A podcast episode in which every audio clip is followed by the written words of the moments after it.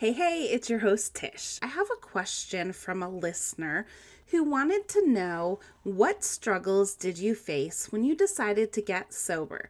I loved this question so much, I decided that it needed its own episode. So be sure to listen in because that's exactly what I'm going to answer today on the Your Shining Self podcast. You are listening to the Your Shining Self podcast for women who need messages of hope, love, and transformation. And now, your host, Tish. So, today I am doing a solo episode and I am going to answer a listener question. So the question is What struggles did you face when you decided to get soap? And oh my goodness, let me just say that I love this question because in the past, when I talk about, you know, my sobriety journey and my struggles with alcoholism, I tend to go from point A to point B without talking about anything in between or anything back at that beginning. So I love that this question was asked because it's not something that I've I've really talked about before. So um, I am just going to jump right in and I narrowed it down to three of the top struggles that I faced when I decided to get sober. So, the first one is small town living. now, to give you an idea of what I'm talking about when I say small town living, I'm from northern Michigan originally, and to give you an idea of small town, when I graduated many, many, many moons ago, there were, I think there was 21 kids in my class or like 19 of us. I don't remember because it's been so long. Kindergarten through 12th grade is in one building. Now, that should kind of give you an idea of what I mean when I'm talking about small town living. So, the reason that small town living was um, you know, one of the main struggles that I faced when getting sober is because it was all about the environment and the people. Now, I am in no ways whatsoever bashing the people that I used to hang out with. I still am in contact with several of them, actually. I still think of them as friends. Um, so, again, not bashing those people at all. But the problem that I had was because these people were so ingrained in my life, and these were, um, you know, like a group of people that I did all my drinking with it was it was really hard to stay in that same environment without um you know having to pull myself away from that group of people and when you're in a small town it's really hard to pull away from a group of people that you're hanging out with. And um, it's also challenging, at least for me, I can obviously only speak for myself it was, you know, challenging to want to get and stay sober in small town northern Michigan because so much of everything that I did was centered around drink. So that was one of the first challenges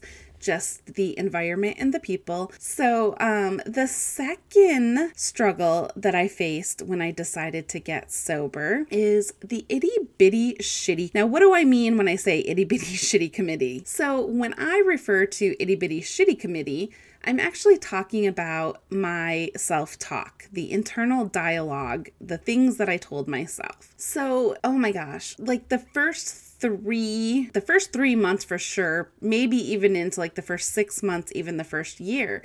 Like that itty bitty shitty committee was like coming at me full force. It was doing anything and everything to convince me that I was not an alcoholic and I did not have a drinking problem. So one of the things when I very first went into AA was there was absolutely no doubt, no question, no nothing in my mind that I was an alcoholic. I I mean there was just no question.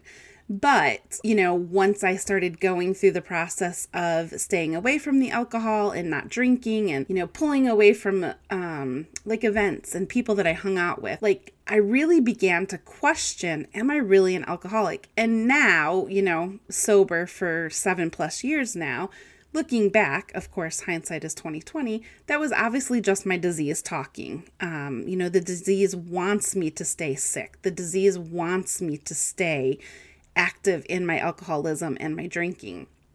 So looking back now, you know, I know that that's what that was, but oh my gosh, like I just, so many different times, I had myself convinced that I really was not an alcoholic and that I could drink quote unquote normally.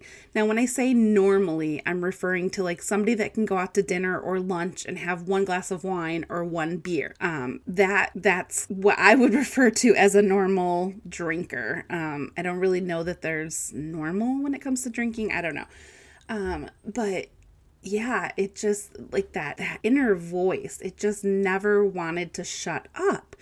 And thank God that I just kept taking my ass back to the meetings, meeting with my sponsor, reaching out to, you know, the women that I was building um, a strong friendship with and a, a solid sober foundation with these women. And i just i kept hanging on like by the hair on my chin. I don't know. Um, but yeah just making sure that i was fully immersed in being around these women putting my um, ass in a chair you know at a meeting um, things like that was so important in helping me to remain sober back in that beginning when that um, you know that negative self-talk was so prevalent and trying to convince me that I didn't have a drinking problem and that I could be drinking normally. So um you know, I I kind of got that. I don't want to say resolved, but I kind of came to terms with it, came to grips with it and was able to quiet it down a little bit. Um, and then right before my two year sober anniversary. I was actually one month and six days away from celebrating two years sobriety. I ended up relapsing. Now, if you know anything about AA or you've heard me talk about it before, we always talk about a relapse doesn't happen the moment that you pick up the drink. A relapse happens before you actually pick up a drink, it starts in your head. So, going back to the beginning, when I have this itty bitty shitty committee convincing me that, you know, I'm not an alcoholic and I can drink normally, this is what is has come up um, in my life again at this time. So what had happened was I had some friends from out of town who had reached out to me.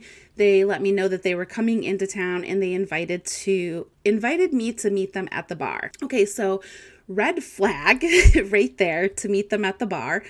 I should have known that even the fact that I had considered wanting to be in a bar, that should have been like a red flag right there. Another red flag should have been the fact that I knew about this for like two, three weeks, heck, maybe even a month. And I never once considered sharing it with the women in my circle or my sponsor. And, you know, again, they say hindsight is 2020. Looking back, that is obviously a huge red flag. So I'm, you know, entertaining this idea of meeting them at the bar. And again, I have this inner struggle going on. Like, I have come to grips by this point in my sobriety. Again, remember, this is almost two years in my um so bleh, sobriety journey so I'd come to grips with the fact that there really is no question that I am an alcoholic. I mean, the cravings and everything over the course of the last couple years had been really difficult. Um, and then I just started letting all that that inner talk convince me once again that I could go to this bar, I could have one drink and I would be fine because I wasn't an alcoholic. I didn't have a drinking problem. And oh my gosh, it was just, it was not good. And, you know, the one thing that I'm so, I've had a really hard time forgiving myself for this is I lied to my son that entire night that I ended up at the bar. Um, you know, here is my 15, 16 year old son. I believe he was 16 because I believe he was driving at that time and, you know, here he is telling me, Mom, I don't think it's a good idea that you go to the bar. And I was like, No, no, I'll be okay. You know, I'm not going to drink. Um, I'll be checking in with you throughout the night. And he was texting me several times throughout the night. And of course, you know, I was lying to him, telling him that I wasn't drinking when I really was. So let me backtrack a little bit. Um, I get to the bar. I come to the table where the group of friends are. And for the first 15 to 20 minutes, guess what the conversation is all about? the conversation is all about the fact that I'm an alcoholic. I have been in AA for almost two years. I am coming up on my two year sobriety anniversary. And it just went downhill from there. so the first 15 to 20 minutes, that's what the conversation, you know, revolved around was my alcoholism, my sobriety, and my almost two year anniversary. Um, fast forward to probably 15, 20 minutes later, I am um, you know i'm watching everybody drink. I'm i'm smelling drinks. So that's one of the things that is probably problematic but i've done it uh, many times over the years of you know my journey is if i'm around somebody that is drinking i like to smell the drink. And I can't explain why I do that because it ends up being a little bit of torture sometimes. But I remember um, a friend was drinking a fruity drink, which I used to love drinking fruity drinks. And I smelt it, and immediately I was like, yep, I'm ordering a drink. And I ordered that first drink, and I still, it is literally like it happened yesterday. That very first sip of alcohol, as soon as it touched my lips, I could not quench that craving fast enough by the time that waitress had sat sat that first drink down, I had taken that first sip and she was walking away, I was ordering my second drink. There was a couple times that I was, you know, double fisting um, my drinks because I needed to have that that alcohol um, just so readily available. And long story short, uh, I continued drinking through the night. I drove again, drunk. Uh, how I did not get arrested is beyond me because there was a cop that followed me from the town that I was in to the town that I was going to. He actually walked into the bar behind me and was talking to the new group of people that I had went to a different bar to meet. Again, small town northern Michigan living. You you don't really understand it unless you uh, are there living it. So it wasn't uncommon that, you know, the cop had walked into, well, I don't want to say it wasn't uncommon because it wasn't common that cops did that. But the fact that he walked in and was talking to, you know, the group of people that I was with and I wasn't arrested is, again, small town living. um, the bartender would not serve me though. So I was a little bit pissed about that. Um, and again, you know, thinking back, probably a damn good thing that the bartender wasn't serving me and I had no right being behind a vehicle driving, uh, but I did it. And um, like the after the bar closes, I end up going back to a friend's house, to her and her husband's house, and uh, my son ended up being there. my son was friends with you know one of their one of their kids, and um, obviously that night I'm super drunk, and it was another one of my blackout um, episodes. And before getting sober, those were very common. That's what was happening often. So, anyways, I wake up the next morning and I immediately go into damage control, wondering what my son saw, what my son heard, and going to my son and, uh, you know, telling him that I need to apologize to him for lying to him about, you know, drinking when I was at the bar and then wanting to apologize for anything that he had witnessed, um, you know, the previous night, anything I had said, anything I had done.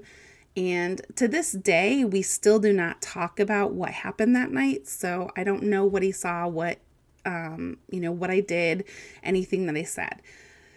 Uh, but I I just remember my son, um, you know, he rolled over because he was in bed and he just uh, kind of pulled the cover back from his face and, you know, he just looked at me and he said, Mom, you don't owe me an apology. You need to apologize to yourself and you need to call your sponsor.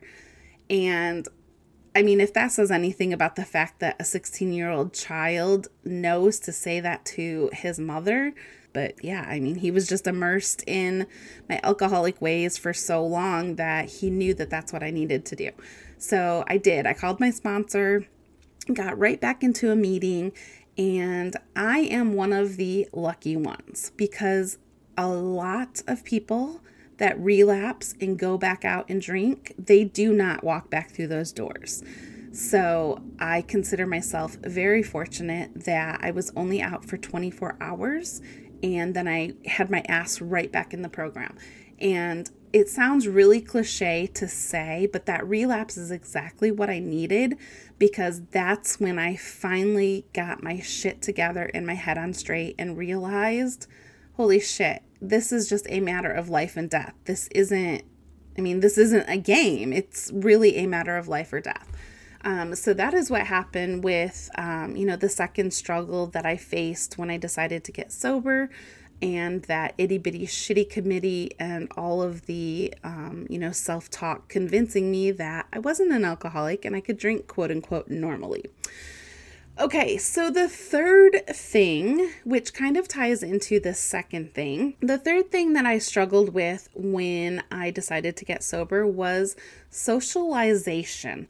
So at that point in my life, I loved to be in atmospheres with people. I loved being at bars because I loved the music.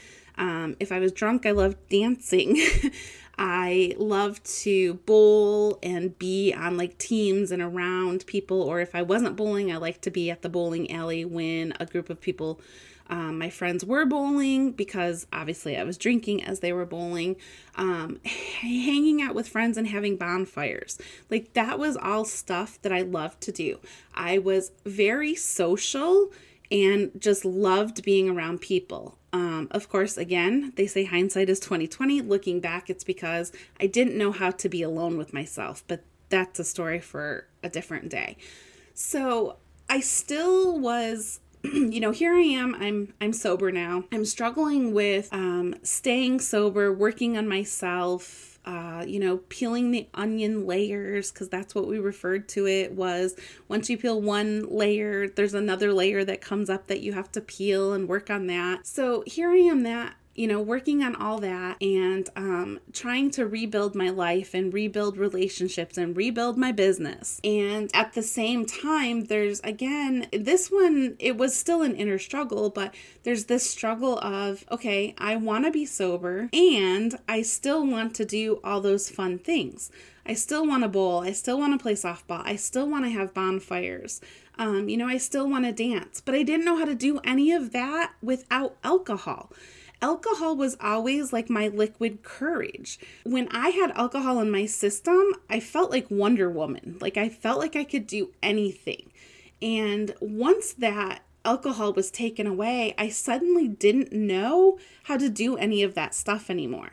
And then the interesting thing was um, you know, the more I worked on myself and learned who I really was, like the authentic me, who Tishia really is, I, I started to realize that some of those things that I thought that I loved, I actually didn't even like. so, you know, that was really interesting. Um, like the whole socialization thing, like one of the things that I found out that was really important for me was to make sure that I was immersed in the recovery community and um, doing things in the recovery community where there wasn't alcohol involved. Because there were times that I still did do things with, um, like, groups of people that drank and it that was just that much more challenging when i socialized with groups of people from the recovery community it was a hell of a lot easier because we didn't have alcohol so, um, you know, like the whole socialization aspect for me, it just ended up being a matter of finding the, you know, the quote unquote safe community to hang out with, which when I say safe, for me, that was like the recovery community. And, um, you know, interestingly, it took me years before I felt comfortable dancing as a sober person. And that just seems really weird to me. Like, I mean, I love dancing. Why why can't I do that, you know, sober? Well, it boiled down to the fact that I was too worried about what other people thought and if I was drunk, who freaking cared. Um, but yeah, so um, you know, just kind of to wrap up the three things, and again, there was way more things that I struggled with when I decided to get sober, but I wanted to, you know, kind of um, narrow it down to the top three things that I felt like were the biggest issues for me was small town living because of the environment and the people, and two, the itty bitty shitty community, yeah, the itty bitty shitty committee aka my inner self talk. And number three was socializing and still wanting to have all the fun without the alcohol. So I hope that you enjoyed today's episode. I love that um, it was a listener that submitted the question. And if you ever have any questions that you want me to answer on air, go ahead and just, you know, submit that question to me. You can find the contact information over at shiningself.com. That's a wrap for today's episode of the Your Shining Self podcast. Don't forget to subscribe, leave a comment, and share with others that need a message of hope, love, and transformation information.